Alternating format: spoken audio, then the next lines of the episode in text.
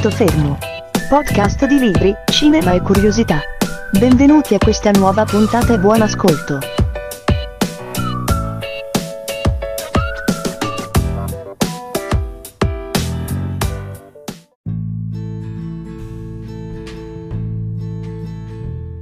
Sentinella è uno dei più straordinari racconti di fantascienza mai scritti, breve, brevissimo, e proprio la sua brevità e soprattutto il suo epilogo fulminante rendono questo racconto un eccellente testimone, quasi un epigramma funebre della nostra attuale civiltà. Uh, l'efficacia comunicativa di questo brevissimo racconto e la sua fortuna ne accrescono notevolmente il valore simbolico.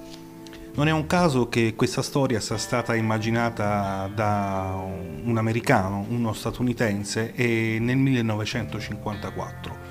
Lo statunitense, l'americano, è Frederick Brown, giornalista, scrittore, nato e morto nell'Ohio, eh, precisamente a Cincinnati, morto nel 72. Frederick Brown coniuga in questo racconto due momenti fondamentali della mentalità americana statunitense il primo è lo spazio come avventura di conquista, di quella lenta e difficile colonizzazione su cui si costruisce tutta la vicenda del racconto. E poi le contraddizioni che essa comporta, cioè il confronto con l'altro, pelle rossa o nero che sia. E non va trascurato poi l'opposizione finale, l'ennesima e non solo americana, tra il lui e i molti che si erano abituati, cioè tra il singolo e la società in cui questo vive e si arriva alla più drammatica delle alienazioni, lo scoprirsi diverso dai propri simili, il che è necessariamente in relazione con lo scoprirsi simile a chi eh, è diverso. Il momento storico in cui il racconto venne scritto è quello della guerra fredda, il confronto anche spaziale con uh, l'ex Unione Sovietica e il momento appunto eh, non fa che aggiungere una dimensione contemporanea, oltre che politica, alla tematica psicologica del racconto. Ma noi sappiamo bene che la science fiction, che la fantascienza è scienza del contemporaneo, come dice Carlo Fruttero, al di là uh, di ogni imbarazzo fattuale.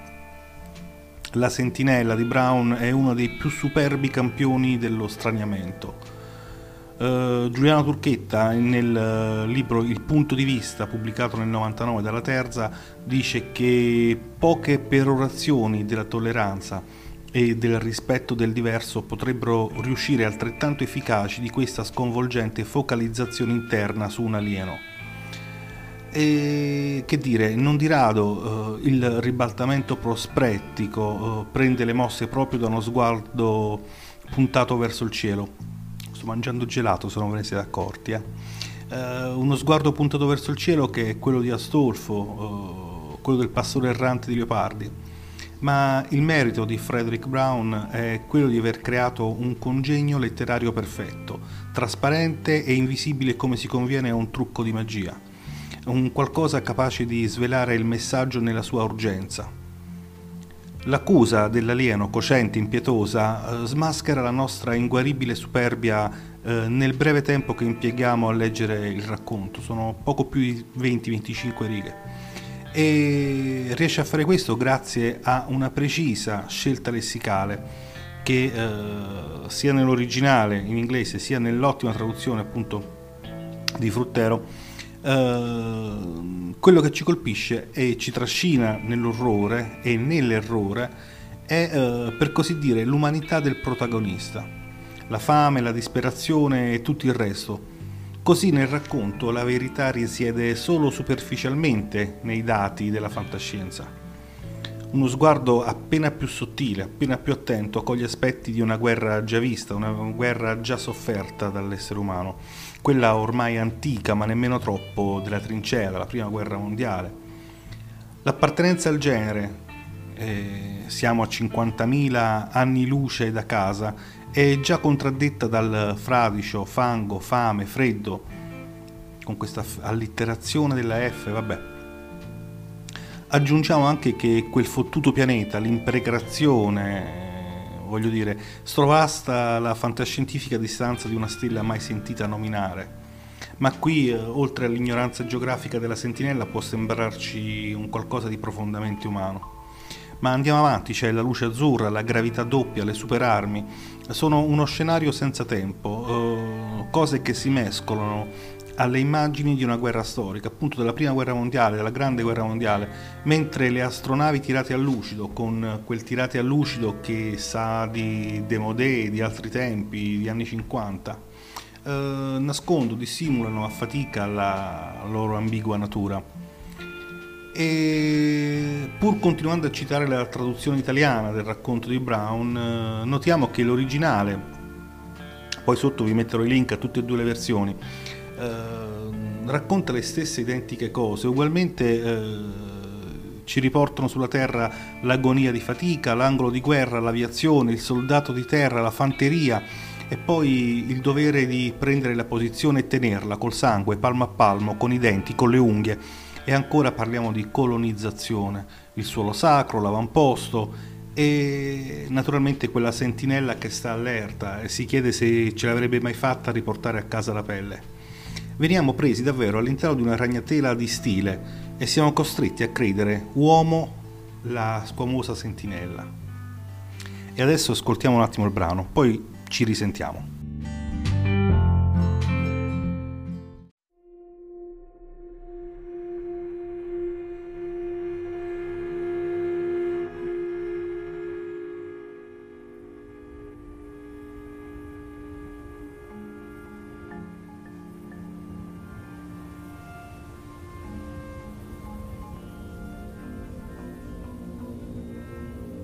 Bagnato fradicio e coperto di fango, e aveva fame, freddo, ed era lontano 50.000 anni luce da casa.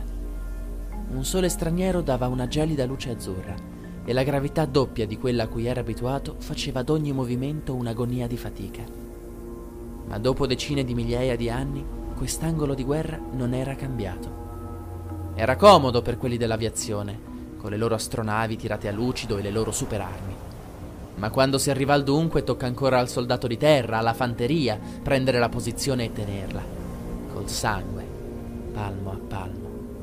Come questo fottuto pianeta di una stella mai sentita nominare finché non ce l'avevano mandato. E adesso era suolo sacro, perché ci era arrivato anche il nemico. Il nemico. L'unica altra razza intelligente della galassia. Crudeli schifosi mostri ripugnanti. Il primo contatto era avvenuto vicino al centro della galassia, dopo la lenta e difficile colonizzazione di qualche migliaio di pianeti. Ed era stata subito guerra. Quelli avevano cominciato a sparare senza nemmeno tentare un accordo o una soluzione pacifica. E adesso, pianeta per pianeta, bisognava combattere, con i denti e con le unghie. Era bagnato fradicio e coperto di fango e aveva fame, freddo, e il giorno era livido e spazzato da un vento violento che gli faceva male agli occhi. Ma i nemici tentavano di infiltrarsi e ogni avamposto era vitale. Stava allerta, il fucile pronto. Lontano 50.000 anni luce dalla patria, a combattere su un mondo straniero e a chiedersi se ce l'avrebbe mai fatta a riportare a casa la pelle. E allora vide uno di loro strisciare verso di lui prese la mira e fece fuoco. Il nemico emise quel verso strano, agghiacciante che tutti loro facevano. Poi non si mosse più. Il verso, la vista del cadavere lo fecero rabbrividire. Molti col passare del tempo si erano abituati, non ci facevano più caso. Ma lui no. Erano creature troppo schifose con solo due braccia e due gambe, quella pelle di un bianco nauseante e senza squame.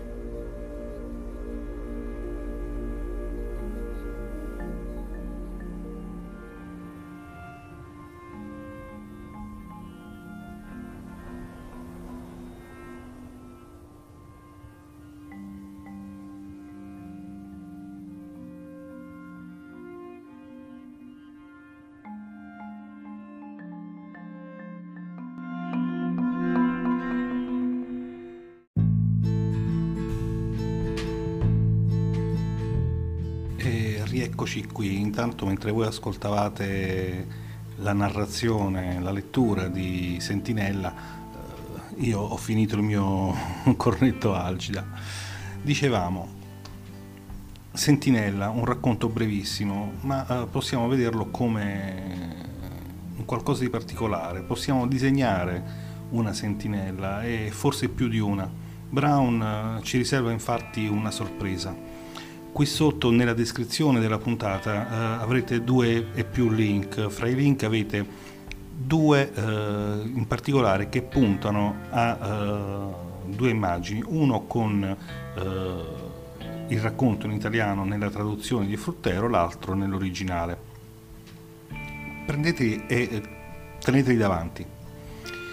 Se guardiamo la pagina del racconto come se fosse una mappa eh, della guerra, scopriamo una diversa eh, realtà, una realtà più complessa. Partiamo dal, dall'inizio, dal duplicato inizio, quello che è, era bagnato fradicio e coperto di fango e aveva fame e freddo apre e chiude il sipario su uno scenario di guerra, eh, costituisce l'antefatto dell'evento che si consuma poi dopo sotto i nostri occhi. Eh, l'evento è allora vide uno di loro strisciare verso di lui, prese la mira e fece fuoco. Un, c'è uno sdoppiamento, se andate più avanti ritroverete eh, la stessa esattamente la stessa identica frase, ma questo sdoppiamento non è eh, pura retorica, non è un vezzo. Eh, a ben guardare, i soldati potrebbero essere due, e entrambi bagnati fradici, affamati, infreddoliti, proprio come due nemici che si trovano nella medesima identica condizione. La vera storia, infatti, è quella che succede da entrambe le parti. Eh, il soldato partito per andare a combattere una guerra lontana 50.000 anni luce presuppone necessariamente la vicenda speculare del suo nemico. E infatti abbiamo, era bagnato fradicio e coperto di fango e aveva fame e freddo, 50.000 anni luce da casa. Subito nella seconda parte abbiamo, era bagnato fradicio e coperto di fango e aveva fame e freddo e ancora una volta 50.000 anni luce dalla patria. Quindi eh, due descrizioni non molto distanti tra le due. Eh, e appunto non molto distante dai due appare anche la casa da cui ciascuno di loro è partito, mentre la lontananza si sintetizza nella condizione di straniero. Ancora una volta la situazione si riflette come in uno specchio. Eh, abbiamo proprio nel secondo rigo termina con la parola casa e subito dopo c'è un solo straniero. Nella seconda parte eh, abbiamo eh, a combattere su un mondo straniero e a chiedersi eh, se ce l'avrebbe mai fatta a riportare a casa la pelle. Quindi ancora una volta una situazione speculare. Uh, I due, o l'uno e la sua ombra, che è lo stesso, la stessa cosa, hanno combattuto la loro guerra e hanno attraversato pianeti e pianeti. Uh, nella prima parte abbiamo, dopo decine di migliaia d'anni, quest'angolo di guerra e più avanti abbiamo come questo fottuto pianeta di una stella mai sentita nominare nella seconda parte abbiamo oh, difficile colonizzazione di qualche migliaio di pianeti ed era stata la guerra, eccetera, eccetera. Quindi ancora una volta eh, due parti che vanno a ripetersi specchiatamente e eh, finché la nostra sentinella e il suo doppio non si incontrano, dove si incontrano? Sull'orlo di una trincea. Ritorniamo al discorso di prima della guerra di trincea, la guerra antica che è ben rappresentata dal punto che separa le due parti. Uh, I due soldati, affacciandosi per così dire, possono anche vedersi e c'è proprio quel specchiarsi l'un in l'altro. Il paragrafo fin- finisce con il nemico, subito dopo il punto c'è il nemico, eccetera, eccetera. Uh, e adesso era solo sacro perché c'era arrivato anche il nemico, punto Subito dopo il nemico, l'unica altra razza intelligente della galassia, e così via. E da questo punto proprio che c'è la specchiatura del, del brano. Il racconto quindi si arricchisce di una dimensione determinante. Ha una lettura eh, veloce, una lettura semplificata, eh, spesso questo non salta all'occhio, eh, viene visto quasi come un qualcosa di retorico ma ehm, fatte salve le peculiarità stilistiche di ciascuna lingua, eh, e noi stiamo parlando, eh, stiamo lavorando sulla traduzione, anche l'originale dà luogo alle stesse eh, riflessioni. Eh, nell'originale abbiamo wet che si trasforma, si enfatizza eh, nell'espressione italiana bagnato fradicio. Questo perché nel testo originale c'è un insistente and, and, and, and. Alla stessa maniera i due nemici che nella traduzione italiana quasi si toccano, traducono l'inglese The Aliens Were There Too, punto, The Aliens, eccetera, eccetera, laddove il punto di contatto è un to, eh, assai esplicito e per così dire doppio per sua natura stessa. Quanto alla traduzione di Aliens eh, con nemico è... andrebbe letto un brano, ve lo vado a leggere io ed è eh, preso da uh, I ferri del mestiere di Fruttero e Lucentini che come sottotitolo ha Manuale involontario di scrittura con esercizi svolti. È un libro abbastanza recente, pubblicato da Einaudi nel 2004, eh, anche se questo brano in particolare è apparso già eh, molti molti anni prima, nel 1980, 80, con, eh, nel maggio del 1980 sulla stampa. Eh, e allora le orde di pellirosse, di dervisci, di barbari che si precipitano con gride ferine sull'accampamento, non c'è contraddizione, in quei casi gli assalitori erano percepiti appunto come aliens, alieni, cui non si riconosceva in pratica nessuna umanità. Del resto, anche nell'ultima guerra, e facciamo riferimento alla seconda guerra mondiale, che cos'era per un soldato giapponese un marine se non una specie di androide assetato di sangue? Naturalmente vale anche il contrario e viceversa. Uh, di qui tutta la letteratura di guerra in cui scopri che il tuo nemico è un uomo come te. Quindi adesso riprendete in mano i due brani, quello inglese e quello uh, in italiano, rileggeteli ancora. Uh, se lo leggiamo, lo leggiamo insieme, il racconto secondo la mappa che viene pian piano a disegnarsi, vediamo proprio i due nemici di fronte, a una distanza di non metri, ma di una ventina di parole dal centro della pagina, che può essere la galassia, la pagina galassia, e eh, si affrontano appunto sul ciglio di questa trincea. Agli estremi del foglio possiamo immaginare le loro case, le loro rispettive case, eh, nostalgicamente lontane, lontanissime dal fronte, e così via con tutto il resto possiamo rappresentare un po' grossolanamente eh, con un cerchio la galassia. E dato che il primo contatto era avvenuto vicino al centro della galassia, possiamo scrivere primo contatto proprio vicino al centro della pagina, lì dove il nemico si trova di fronte al nemico, o dove, in altre parole, gli aliens si trovano non lontani dagli aliens. Eh, Ovviamente il centro preciso sarà indicato con uh, un cartiglio con su scritto centro della galassia, non Icus sunt leones. Comunque, tuttavia eh, ci sforziamo di rappresentare sul foglio quanto riusciamo a vedere della guerra, quelli dell'aviazione, le astronavi, ma non riusciamo a immaginarci ad esempio come sono fatte le superarmi e quelle possiamo disegnarle veramente con la fantasia, sia nella parte superiore della pagina sia in quella inferiore. E quanto alla condizione di straniero, crediamo che ci vuole uno stratagemma per eh, rappresentarla ed è la volta dei pianeti, sempre al di là e al di qua del nostro centro. E infine raggiungiamo i nostri due nemici che si guardano, divisi soltanto da un punto. Eh, abbiamo completato lo sfondo di questa vicenda tragica possiamo tracciare un percorso, anzi possiamo tracciarne due su cui scrivere 50.000 anni luce per dar senso alla lontananza e anche del termine straniero. Ed è questo lo stratagemma. Alla fine basterà un solo fumetto, una sola parola, quella con eh, il verso strano, agghiacciante che tutti loro facevano. Qual è il verso di chi muore? Anche qui ci vorrebbe una traduzione, ma non è traducibile.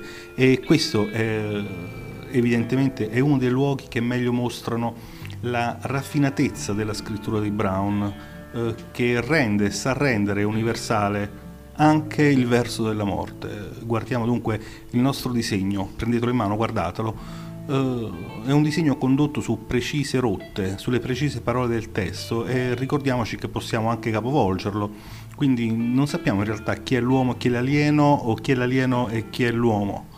Uh, si può facilmente pensare che il racconto manifesti intera la sua natura prima, cioè la sua alterità, facendosi traduzione di se stesso, uh, ma la brevità del racconto, d'altra parte, rende possibile eh, la sua pubblicazione in 100 lingue diverse e alfa- molti alfabeti.